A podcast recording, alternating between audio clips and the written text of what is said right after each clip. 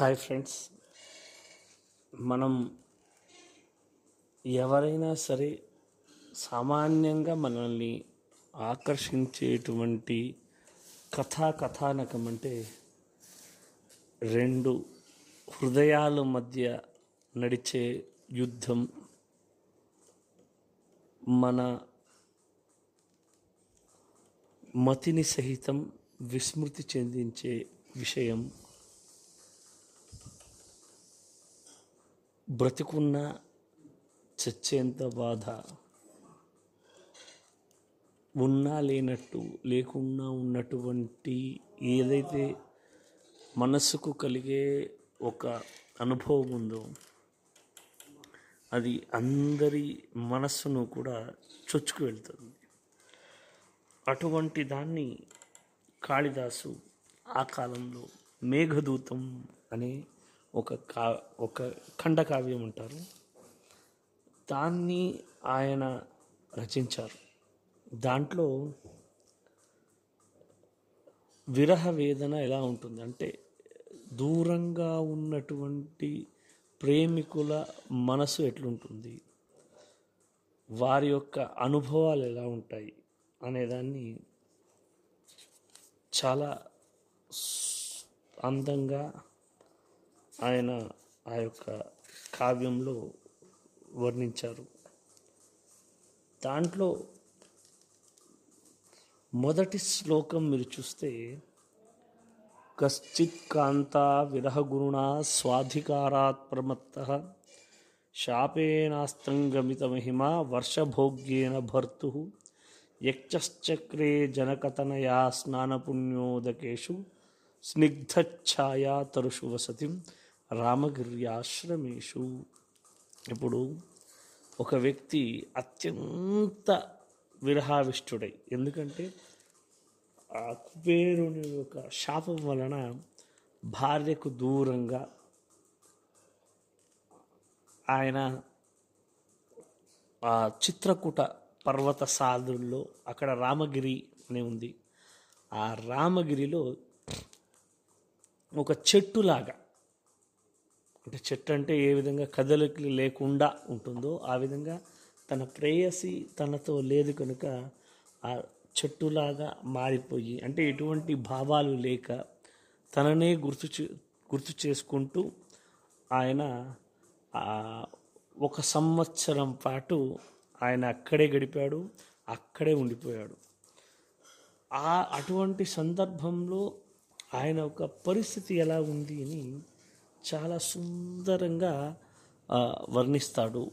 ముందు ముందు శ్లోకంలో కాళిదాసు తస్మిన్నద్రౌ కతిచిదబల విప్రయుక్త సకామి నీత్వామాసాన్ కనకవలయ భ్రంశరిక్త ప్రకోష్ఠ ఆషాఢస్య ప్రథమదివసే మేఘమాశ్లిష్టసానుం వప్రక్రీడా పరిణత గజ ప్రేక్షణీయం దదర్శ. అదే రామగిరి ఆశ్రమంలో ఎవడైతే ఒక యక్ష యక్షుడు ఉండేవాడు భార్య నుంచి దూరంగా ప్రియురాల నుంచి దూరంగా ఆయన ఎలా అయిపోయాడంటే చాలా నెలలు తన యొక్క ప్రేయసి లేకుండా తాను గడపడం ద్వారా తాను ఒకలాగా ఆమెనే ఆలోచించుకుంటూ ఉండడం వల్ల భోజనాదులు దీన్నంతా వదిలేయడం సరిగా నిద్రపోకడం పోవడం వల్ల ఏమైతే ఆయన చేతికి కంకణాన్ని వేసుకున్నాడు ఆ కంకణం అనేది గాజులాగా అయిపోయి చేతి నుంచి మాటి మాటికి పడిపోతుంది. అంటే అంత సన్నగా తన దేహం అనేది కృషం. ఇప్పుడు దీని ద్వారా కాళిదాస్ ఏం చెప్తున్నాడంటే ఎవరైతే ప్రేమలో పడి ప్రియురాలని పోగొట్టుకుంటారు లేదా ప్రియురాలు దూరంగా ఉంటారు. వాళ్ళు మానసికంగా ఎక్కువ ఆమెనే ఊహించుకోవడం వల్ల భోజనాదులు కూడా చేయకుండా తమ గురించి కూడా తాము పట్టించుకోకుండా ఈ విధంగా దేహాకృతి కూడా వాళ్ళది వ్యస్తం అయిపోతుంది అనేదాన్ని చాలా సూక్ష్మంగా చెప్తాడు కనక వలయ భ్రంశరిక్త ప్రకోష్ఠ. అంటే మాటి మాటికి ఆ ఒక చేతికి ఉన్నటువంటి కంకణం అనేది పడిపోతూ ఉంది అని. తర్వాత తస్య స్థిత్వా కథమపి పురః కౌతుకాధానహేతో అంతర్బాష్పశ్చిరమనుచరు రాజరాజస్య దధ్యౌ మేఘాలోకే భవతి సుఖినో పెన్యథా వృత్తిచేత కంఠాశ్లేష ప్రణయిని జని కిం పునర్దూర సంస్థే ఆ తర్వాత ఆషాఢ మాసం వచ్చింది ఆ ఆషాఢ మాసంలో ఒక మేఘము ఏనుగు లాగా అంటే రెండు ఏనుగుల కలయిక ఎలా ఉంటుందో ఆ విధంగా ఉంటే ఒక మేఘము తన కళ్ళెదుట్టు గుండా వెళుతూ ఉంది. ఆ వెళుతున్నప్పుడు ఇప్పుడు ఎవరు దేనిని పోగొట్టుకుంటారో దాన్ని చూశారంటే వాళ్ళకి ఇంకంత బాధ ఇంకంత అసహనం అనేది పెరిగిపోతుంది. ఇప్పుడు ఎవడైనా కార్ పోగొట్టుకున్నాడు అనుకోండి పక్కలో ఎవరైనా కారులో తిరుగుతుంటే వాడికి ఆ కారే గుర్తుకొస్తుంది. ఇప్పుడు ప్రే ప్రియురాలను పోగొట్టుకున్నాడు ఈయన అక్కడ అది రెండు ఏనుగుల కలయికలా ఉండేటువంటి మేఘాన్ని చూసిన వెంటనే ఈయన చాలా బాధపడడం ఆరంభించాడు. ఆ తర్వాత ఎలాగోలాగా ఆ మేఘంతో మాట్లాడడానికి ఆరంభించాడు. అదే చెప్తున్నాడు.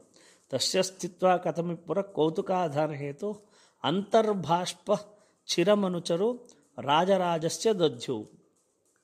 మేఘాలోకే భవతి సుఖినో ప్యన్యథా చేత కంఠాశ్లేష ప్రణీతిని కిం దూర సంచు చూడండి ఎవరైనా సరే మేఘాలంతా ఒకచోట కమ్ముకొని నల్లగా అయిపోయినప్పుడు ప్రతి ఒక్కరికి కూడా తన ప్రియురాలు గుర్తుకొస్తుంది. అంటే వన్ సైడ్ లవ్ అయినా కూడా ఈ ఈ వ్యక్తి మాత్రం ఇష్టపడుతున్నా కూడా అటువంటి వాళ్ళకి కూడా తను ఇష్టపడే వాళ్ళు గుర్తుకొస్తారు. అలాంటి సందర్భంలో నిన్ను చూస్తే ప్రియురాలు దూరంగా ఉన్నటువంటి వాడికి అంటే కంఠాశ్లేష ప్రణయజనే దగ్గర ఉంటే కౌగిలించుకునేటువంటి స్వాతంత్రం కలిగిన అమ్మాయి దూరంగా ఉంటే అది ఎంత బాధ ఉంటుంది. ఆ మేఘాన్ని చూసినప్పుడు ఆ రెట్టింపు బాధ అనేది ఉంటుంది.